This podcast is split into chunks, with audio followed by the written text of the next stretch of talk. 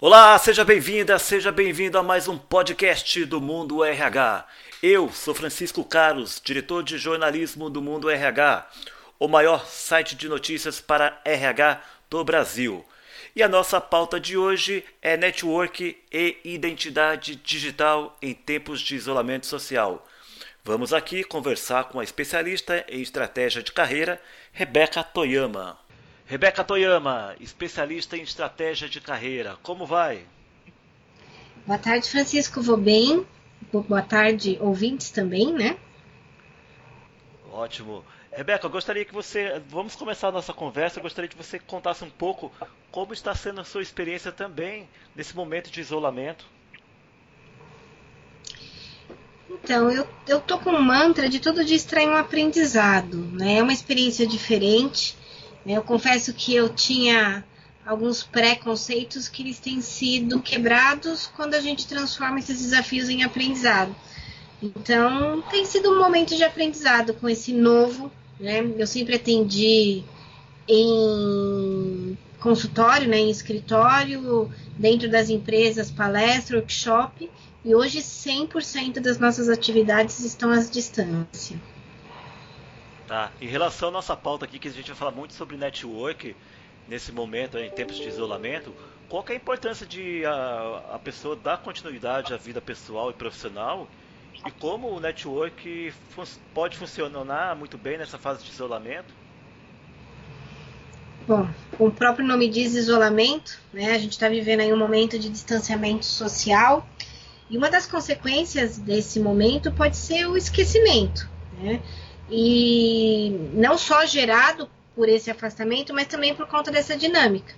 Hoje a gente está em casa com outras dinâmicas acontecendo, até porque quem tinha assistente doméstico, quem tinha é, alguns privilégios né, de ter colaboradores domésticos, nesse momento provavelmente não tenha.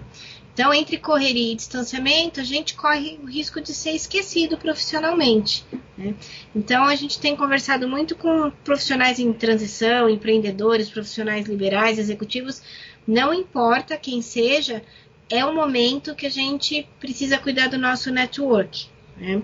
Então, quando a gente terminar essa etapa de crise, Francisco, provavelmente a gente vai entrar num momento um pouco mais recessivo. Recessão quer dizer que a gente vai ter menos oportunidades e essas oportunidades vão ser é, aproveitadas ou lembradas por quem tiver ainda né, na vitrine, sendo lembrado. Então, network nesse momento é um ponto primordial.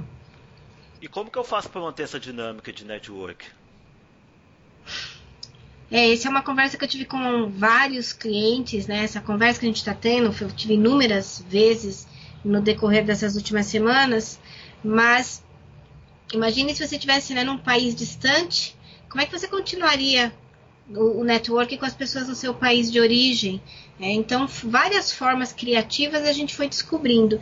E lembrando que vai ser mais fácil no cenário que a gente está, porque todos, não só as pessoas que você conhece, estão em afastamento, em quarentena. Então, as reuniões que eram feitas presenciais, os cafés, os almoços, todos eles aos poucos vão sendo convertidos em eventos virtuais. Isso individual ou em grupo, grupos que você organiza ou grupos que você começa a participar para discutir assuntos relevantes da sua carreira, discutir desafios que outros profissionais estão passando. Então é um momento que o solo está muito fértil para esse tipo de networking. E você teria dicas de quais ferramentas a gente poderia utilizar para impulsionar esse network? Já que a gente está em isolamento e a gente não pode encontrar as pessoas? Nossa, acho que o que eu mais aprendi nessas últimas semanas foram ferramentas, mas o que a gente tem usado bastante é o Zoom, né? Independente aí do que aconteceu, para nossas atividades o Zoom ainda é uma ferramenta é a que a gente tem mais usado, é, é o Hangout, o Skype. Então hoje a gente tem uma série de plataformas que a gente pode tanto participar de conversas, reuniões com vídeo, com áudio, troca de música, como a gente tem várias outras plataformas que também a gente consegue trocar conhecimento. Né? Então, assim, não, não vai ser por falta de, de ferramentas que a gente vai precisar deixar de lado o nosso network, né? E, e imaginar, quando a gente fala network, não fala assim, vamos falar só de trabalho. É aquele, a gente vai ter que aprender também a substituir aquela conversa rápida no café, no escritório, aquela conversa rápida entre uma reunião e outra. Então, são momentos que também a gente pode usar para despressurizar. A gente aqui internamente criou um grupo para isso. Toda terça-noite a gente tem um grupo que a gente reúne várias pessoas bem interessantes, simplesmente para trocar ideias de como cada um está superando esse momento. E tem saído aí alguns novos amigos, né? Alguns, algumas pessoas voltando a, a fortalecer laços. Então, tem, tem vários caminhos, Francisco. Ah, você fala muito sobre a questão da identidade digital, né? O, o que, que, é identidade digital e por que, que a gente tem que pensar nela e, e no que a gente deve ficar atento nesse momento? É, identidade digital é um dos componentes da inteligência digital. Né? Então, numa sociedade pós-moderna, em meio a uma revolução digital enorme, nossa identidade digital impacta diretamente na nossa marca pessoal, ou que alguns chamam de personal brand. Mas agora, em tempos de quarentena, por conta da redução dos contatos pessoais, esse impacto ocupa um espaço um pouquinho mais relevante. Né? Então, como as pessoas não podem encontrar com a gente pelos corredores e pelos restaurantes e pelos cafés, a nossa, nossa identidade digital ela acaba tendo mais relevância. Então aqui vem vão algumas dicas, né, com muito carinho, atenção com o que expressamos nas redes sociais, LinkedIn, Facebook, Twitter, Instagram. Então a gente precisa redobrar o nosso cuidado, cuidado com as imagens postadas e compartilhadas. Isso vai criando uma pegada digital. Né? Às vezes a gente posta alguma coisa distraído e alguém vai ver isso lá meses depois, anos depois, e às vezes pode estar desalinhado com a imagem que eu quero passar, com a, com a marca pessoal que eu quero passar. Foto de perfil né, também merece reforço. Geralmente eu pergunto, né, meu cliente fala assim, ah, eu quero chegar em tal lugar, eu quero fazer tal coisa. A primeira coisa que eu faço, eu abro as redes sociais com ele e falo, vamos lá, essa foto é de uma pessoa que vai chegar nesse lugar? É de uma pessoa que já ocupa esse lugar? Então as imagens, rede social fala com muita imagem, e hoje como acaba sendo muito, por muito tempo, a nossa imagem mais presente, já que a gente está em quarentena, esse, esse cuidado deve ser redobrado. Às vezes, uma reputação construída por décadas pode ser questionada, por exemplo, com um comentário impensado num post alheio. Sabe, às vezes você está na correria, você vê alguma coisa que te desagrada, você vai lá, comenta né, de uma forma mais incisiva e pronto. Olha só, Francisco, eu quero uma pessoa tão serena, tão ponderada, olha só o que, que ele acha desse assunto. Né? Lembrando que num cenário de estabilidade pelo qual vivemos, as pessoas estão com os nervos mais à flor da pele do que de costume. Então, às vezes você vê coisas que seriam né, ignoradas aqui no grupo de WhatsApp do condomínio, e daqui a pouco eu vejo tá todo mundo parece na terceira guerra mundial. Então é esse o cuidado, né, com essa questão de identidade virtual, pegada digital, né, a, a, o impacto dela na nossa marca pessoal, no nosso personal brand. Interessante, viu, gente? Muito interessante a gente ficar muito atento aí às nossas redes sociais. É como a Rebeca falou, às vezes no momento de correria a gente bate o olho no, num post que, que não nos agrada e a gente vai lá e rebate com a crítica. Isso acaba gerando uma grande confusão e a sua reputação é, ela acaba tendo ruídos aí, né, na própria reputação. Ô, Rebeca, e voltando aqui, eu queria que você falasse um pouco sobre a inteligência digital. É um termo novo, né? A gente tem lá a inteligência, a inteligência, né? O QI, você tem inteligência emocional, né? Que é o que é. Aí depois a gente começa a estudar a inteligência espiritual, que é a relação com a intuição.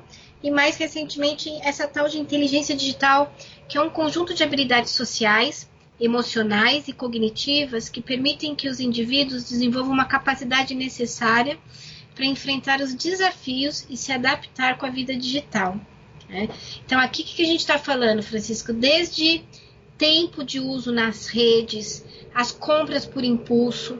Você imagina é uma das áreas que eu atuo bastante, é conscientização financeira, gera um desafio antes que as pessoas não pulassem dentro da loja e comprassem o que elas não precisam. Agora você imagina todo mundo trancado dentro de casa com um monte de site, né, te mostrando um monte de coisa. Então, de um lado você é ansioso, estressado, e de outro lado, né, as redes sociais falando coisas que você não gosta, né, os sites de compra te oferecendo coisas que talvez você não precise.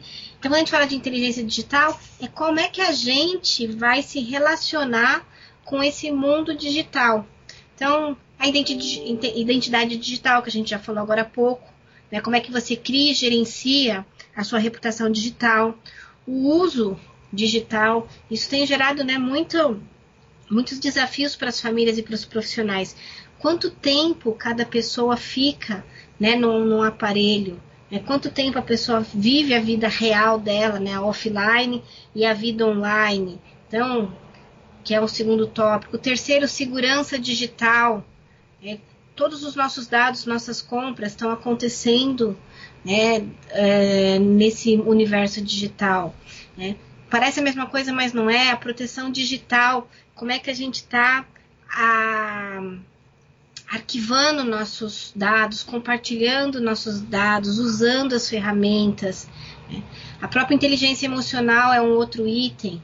Né? A gente fala o quinto item da lista, que é essa capacidade de ter boas relações no universo online.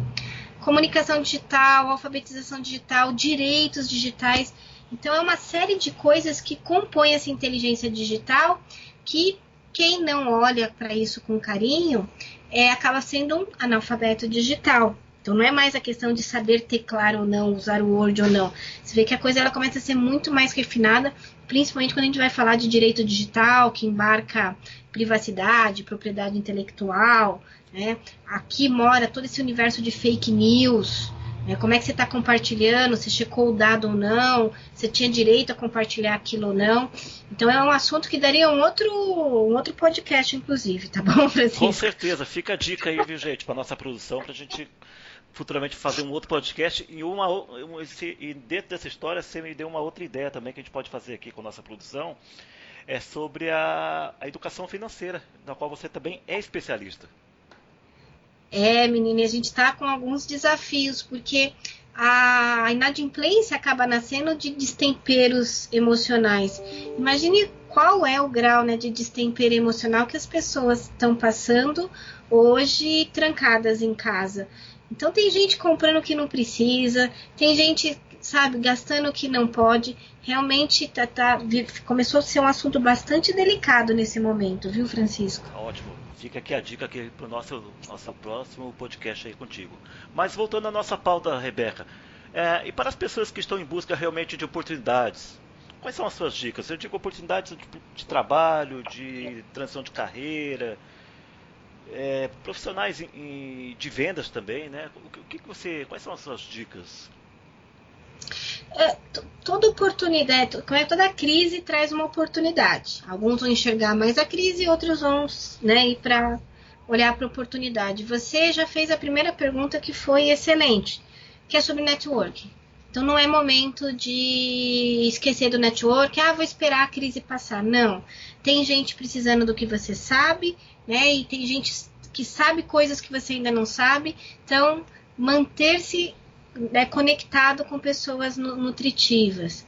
É, eu tenho dito uma frase com frequência: não é um período sabático. Ah, então agora eu vou de, de, né, ficar aqui quietinho na minha casa esperando as coisas passarem. A gente sabe que oportunidades vão, vão acontecer. Todo desafio traz, traz oportunidade. Né? E essas oportunidades, elas, elas vão estar tá, né, mais disponíveis para quem tiver preparado para elas quando acabar essa crise. Né? É, toda mudança, né, toda crise vai gerar uma mudança e toda mudança vai trazer uma oportunidade e essa oportunidade vai ser aproveitada por quem estiver preparado. E, e, essa minha fala, Francisco, não quer dizer que você não tem direito a dormir, não tem direito a fazer atividade física. É assim, quando a gente fala de oportunidade, não é só enxergar oportunidades até o final dessa, dessa etapa de pandemia. É saber que você tem que chegar bem lá do outro lado. Né? Então, as oportunidades estarão disponíveis para quem estiver preparado, e esse preparo quer dizer você saudável emocionalmente, saudável né, intelectualmente, portanto, atualizado, equilibrado financeiramente. Então, é um período que a gente precisa estar atento às oportunidades, conectado com pessoas, é, mas sem deixar de lado o autocuidado. Pois é, apesar de ser um, um, um período difícil para todos nós, né? Mas também é um, é um período de muito aprendizado, né? né? Muita gente, a gente está tendo a oportunidade de trabalhar, em, muita gente está tendo a oportunidade, de trabalhar em casa, de conviver com os filhos, de realmente ter tempo até para estudar, para aprender coisas novas, novas ferramentas, como nós falamos aqui, né, Rebeca? É, mas tem, o que eu tenho muito puxado a orelha das pessoas que é as, ao invés das pessoas terem esse olhar que você trouxe, né, um olhar de muita sabedoria, Francisco, é, eu estou vendo pessoas que passam quatro, cinco horas assistindo noticiário, né? E depois mais quatro, cinco horas é, em rede social. E aí o aparelho, né, os nossos aparelhos têm um contador para te contar isso. Quando eu sento com o cliente, a primeira coisa que a gente faz é, ah, não tenho tempo para ler. É, ah, não tenho tempo para fazer atividade física. Então, falando, vai meia hora de leitura, meia hora de, de, atividade física, 15 minutos de meditação, de, enfim, de desaceleração, relaxamento, não importa o nome. A pessoa, quando ela alega não ter tempo, a gente vai começando a olhar o tempo que ela passa né, em redes sociais, lendo coisas na, né, as, as famosas newsletters nos, nos e-mails, e agora esse desafio de você ficar contabilizando óbitos pelo planeta. Né? Então, assim, a gente tem que se atualizar, tem, mas se a gente ficar só nessa parte de atualização, quando acabar esse momento, você vai ser né, um grande conhecedor de momento de crise, mas de repente você não aprimorou um idioma, você não aprendeu uma ferramenta nova na internet, né? Você está tendo a oportunidade de ter um bom convívio com a sua família, de repente você não parou para olhar que isso é uma oportunidade. Né? Então, gostei do seu comentário. Aliás, o tempo, eu estava fazendo uma reflexão ontem mesmo comigo, ah, antes do, desse momento que nós estamos vivendo, as pessoas é, costumavam falar umas para as outras, falar, olha, eu não te ligo porque eu não tenho tempo. E agora parece que nós temos um pouco, quer queira ou não, você não está pegando o trânsito, você não está ficando, não está fora de casa. Se você souber se equilibrar, você tem tempo até para fazer outras coisas que você não tinha tempo para fazer. Mas eu tenho total também que assim, as mesmas pessoas que me ligavam continuam ligando e aquelas que não ligavam também não estão ligando. É engraçado isso, né? É, você sabe que falta de tempo não é exatamente falta de tempo, é falta de disciplina. É falta da gente distribuir e porque né, agora pouco você, a gente falou sobre disciplina financeira e aqui a gente está falando de disciplina de carreira, porque é, é praticamente a, a, mesma coisa. Né? No dinheiro, né, a gente precisa fazer a gestão de recursos escassos financeiros. Quando a gente fala de tempo, a gente tem que fazer gestão de um recurso mais escasso ainda, que é o dinheiro, que é o tempo. Né? Dinheiro a gente vai, aplica, é, recebe de herança, trabalha mais, recebe, enfim, tempo não tem isso. A gente não herda tempo, a gente não aplica, né, tempo não roda juros. Então, a, a, falta de tempo que você comenta é muito originado de eu não ter clareza que eu tenho 24 unidades, 24 horas, para investir no que me é importante. Né? Então, quando a gente fala não tenho tempo para algo, então eu estou mostrando que aquele algo exatamente não é relevante. E isso não é, não acontece de forma consciente. Não é que a gente não liga para as pessoas que a gente chama de forma consciente. É que a gente não para para criar uma rotina equilibrada do que realmente eu preciso fazer para ser quem eu quero ser. A gente acaba sempre sendo refém. E aí chega nesse momento de pandemia, que aí todo mundo acaba se sentindo mais refém, aí que as pessoas não vão fazer gestão de tempo, gestão financeira, como a gente comentou agora há pouco. Sim. E quais são os seus conselhos para quem não tinha essa experiência e está tendo a experiência de trabalhar em home office? Bom, é, acho que a primeira coisa é criar uma rotina equilibrada, tá? Não é, não é trazer a rotina que você tinha antes né, antes disso tudo acontecer. É criar uma rotina para esse momento. Então não tem que caber lavar louça, tem que considerar isso, tem que caber fazer lição com o filho, tem que caber preparar uma refeição, sim, criar uma rotina para esse momento. Não vai dar para ser como antes e não vai ser assim para sempre. A gente tem que trazer uma rotina. Então, a, o autocuidado que a gente já falou agora há pouco, atividade física, né, definir os, os horários específicos, porque a gente continua sendo aquela, tendo o mesmo cérebro daquela, daquele bebê que chorava por falta de rotina. Né? A gente sabe que os bebês ficam mais calmos quando ele tem uma rotina. Nosso cérebro é mais producente quando a gente tem uma rotina. Quando a gente sabe, né, eu vou acordar, trocar de roupa, tomar café, sentar, fazer isso, aí eu vou parar. Então, primeira coisa, rotina. Segunda coisa, ter um espaço para trabalhar. Tem gente que fica andando com o notebook pela casa.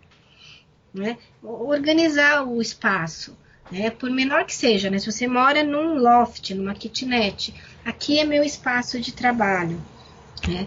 E respeitar o planejamento, que senão não adianta nada. A gente faz grandes planejamentos e daqui a pouco a gente está vendo a milésima, pela milésima vez o número de quantas pessoas foram infectadas na cidade, no estado, no continente, no país. E daqui a pouco eu me distraio que eu tenho que responder as mensagens da rede social, daqui a pouco eu me distraio. Então, assim, você fez todo um planejamento bonito, só que se não cumprir, o planejamento perdeu a função dele. E a ansiedade, hein? É difícil, né? A gente ficar nesse tempo em casa, ter que trabalhar, ter que lidar com situações muito complicadas, né? A gente tem que se preparar pra, para essa travessia, como todos falam, né? E uhum. como, como que eu driblo isso aí, a ansiedade? O, o que, que eu tenho que fazer para amenizar? Olha, eu acho que primeira coisa é a gente entender o que, que é ansiedade, né? Então, sintomas de ansiedade, né? Você começou a ficar mais inquieto, fadigado, irritado, tem dificuldade de, de concentração, né? Tensão muscular nos ombros. Hum, começa a perceber que talvez você está entrando num quadro de ansiedade. Ignorar não é um bom, um bom caminho e também largar tudo, né? Ai, agora então eu vou ficar na minha cama dormindo também não resolve muito, né? Porque quando a gente não cuida, né, tem uma uma doença da moda que é a TAG, né, transtornos de ansiedade generalizada, aí esse quadro pode evoluir. Né? A inquietação vira palpitação, falta de ar, taquicardia, a pressão arterial sobe, sudorese, né? Você começa a suar, dor de cabeça, o intestino responde, né? Ou ele para, ou ele, ele funciona demais, náusea, aperto no peito, a tensão que era tensão passa a ser dor muscular. Então, olhou, tá percebendo que talvez você está entrando num quadro de ansiedade, meu, desacelera. Já está exigindo muito do motor. Lembra, a gente só tem 24 horas por dia. Né? Vê o que precisa ser feito nesse momento. Né? A gente não está passando por uma guerra, mas a gente está passando por uma pandemia. Então você tem que adequar a sua rotina com a realidade. Né? Olhou as atividades que você tem para fazer, tem coisa que precisamos fazer todo dia, tem coisa que a gente precisa fazer uma vez por semana, duas, e tem coisas que são mensais. Então, começa a observar né, que é uma rotina para esse momento. Né? Então, a sua semana precisa acomodar tudo que você tem que fazer distribuidinho, entendendo que não é porque você quer que o dia vai durar 48 horas. Né? Então, também não adianta dar aquelas roubadinhas, né? Ah, mas que quando a gente faz isso, a gente acaba tirando é, tempo de sono, tempo de pessoas queridas. Então é tomar contato que a gente tem X horas por dia, não adianta acelerar que o dia não vai aumentar, né? E conversar, Francisco. Então tem muitos clientes chegaram, ah, minha família não entende, a minha família não colabora comigo. Bom, vocês sentaram para conversar o que cada um precisa, né, o que você precisa desse novo momento, que aí a gente negocia, não é assim que a gente faz no, no nosso trabalho? A gente chega, chama a equipe, fala, gente, estamos com um desafio, o que, que cada um pode fazer, o que cada um precisa, e a gente se combina. Então tem muita gente, até por pouco convive, esqueceu dessa etapa. Aí começa a ficar ansioso, né? Se o filho vai entrar no escritório no meio da reunião, né? Poxa, combina com o seu cônjuge, combina com quem estiver em casa. Olha, eu preciso desse momento mais silencioso. Né? Então, um lava, outro cozinha, outro então, está sendo uma boa oportunidade de a gente aprender a dialogar com as pessoas que a gente via uma, duas horas por dia, né? Mas cuidar da, da ansiedade foi uma boa pergunta, sim, é um fato relevante para a gente não deixar esse quadro se agravar. Rebeca, quero te agradecer imensamente pela sua participação aqui no podcast Mundo RH. Eu agradeço a oportunidade e parabéns pela escolha de pauta. Eu acho que é um conteúdo relevante para as pessoas nesse momento.